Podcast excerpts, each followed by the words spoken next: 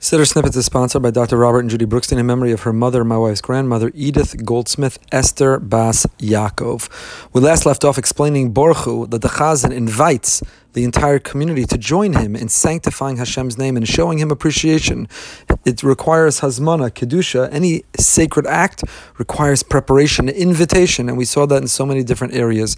The Kahal, the Tzibor, responds in turn that Baruch Hashem HaMevorach, true, he's blessed, Liolam Vaed, and adds on, it should be forever and ever. Commitment to Hashem comes from the nature of our relationship. As we've spoken about, the brachas of Shema and Shema represent the next stage of a relationship, the stage of engagement, of commitment, of promise, of pledge towards one another. Why do we have these obligations? Shema, v'yahavtas Hashem lokecha, that we show Hashem love. How? with all of our heart, with all of our soul, with all of our finances, all of our resources, with deed, with action. Love of Hashem is not a, a uh, adjective; it's a verb. It means we have to show that. Why? Where does our responsibility or obligation to show Hashem love, to live lives that reflect action and behavior of commitment? It comes because we are beneficiaries of dual status. On the one hand, we're part of the natural world, we're part of the natural order. Hashem, the Almighty, created the world. He created all kinds of creatures and all kinds of natural phenomena and all kinds of stars and constellations, animals and agriculture. And we, human beings, are part of that natural world. But more specifically, we also have an elevated status. We have a special designation. We are the Am HaNivchar. We are the chosen people. We are the choosing people. Because our great grandfather Avram chose God, he in turn reciprocated and chose us and gave us great responsibility. And so the two brachas that precede Shema reflect these two themes. We're about to speak about Shema, our commitment, our responsibility, our love, the actions, the mission that we have. From where does that mission draw? Why do we bear that responsibility? Responsibility because Yotzer Or Hashem is the master of nature. He is the curator of the entire natural world, and as as participants of that natural order, as parts of nature ourselves, we owe that responsibility. But moreover, the second bracha of Avarabba, Habocher Yisrael Bi'ahava, that second bracha, Hashem chose us. He's designated us. He tasked us with this holy mission. And therefore, the two brachas of Shema reflect the two drivers of this commitment of the responsibility that we have. The Heilige Bnei Yissaschar, the great Rebbe, has a beautiful insight. He says when we recite Shema, the Shema Shin Mem Ayin, the Ayin of Shema, Echad, the Dalit of Echad. The Ayin and the Dalit, of course, form the word aid, which means a witness. When we say Shema, when we recite Shema, when we have mindfulness and intention when we say Shema, when we declare and affirm Shema, Kabbalah Shemayim, we are accepting God's providence, we are accepting the unity, the oneness of His existence. We're giving testimony ayin of Shema and the Dalit of Echad, aid, we are serving as a witness. But we know that when it comes to the laws of there's the laws of testimony, that as a witness you can never lie. Moreover, as a witness, you can only testify to that which you know firsthand, to that which you saw. You can't give secondhand testimony.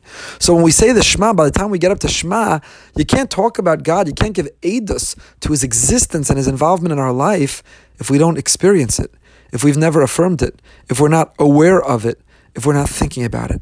And so the two brachas that precede, precede Shema, we are affirming Hashem's uniqueness and oneness with first-hand personal testimony. We review Hashem's role in nature, Yotzer Or and then we talk about Habocher b'amo Yisrael b'ahava, His love for us his people. And only then can we proclaim Shema. So in this section, the two brachos that precede Shema and then the Shema happen in the order that they do, so that by the time we say Shema, the aidus is genuine. It's real, it's authentic. This is a testimony not of something we heard secondhand or read in a book. When we declare and when we accept Kabbalah Shemayim, the ayin and the dal, the aidus, the aid, when we're willing to be a witness to testify Hashem as the creator of heaven and earth then it means we've looked around at the natural order, the natural world, and we see Hashem's guiding hand. It means we feel our responsibility as the Am HaNivchar, and therefore that testimony is most accurate and most true. The Alter Rebbe in his Tanya, in Perak Memtes, says that's why it's called Birchos Kriyashma. It's not a Birchos mitzvah. We don't end the bracha, or we don't recite Asher kidshanu b'mitzvosav v'tzivanu, Likroas Shema. But rather, we have Yotzer or an Avarabba. And yet, the two brachas that don't in mention Shema and are not formulated as a birchas hamitzvah on Shema are still called birchos kriya Shema. Why? Because these are the brachas that enable and empower Shema.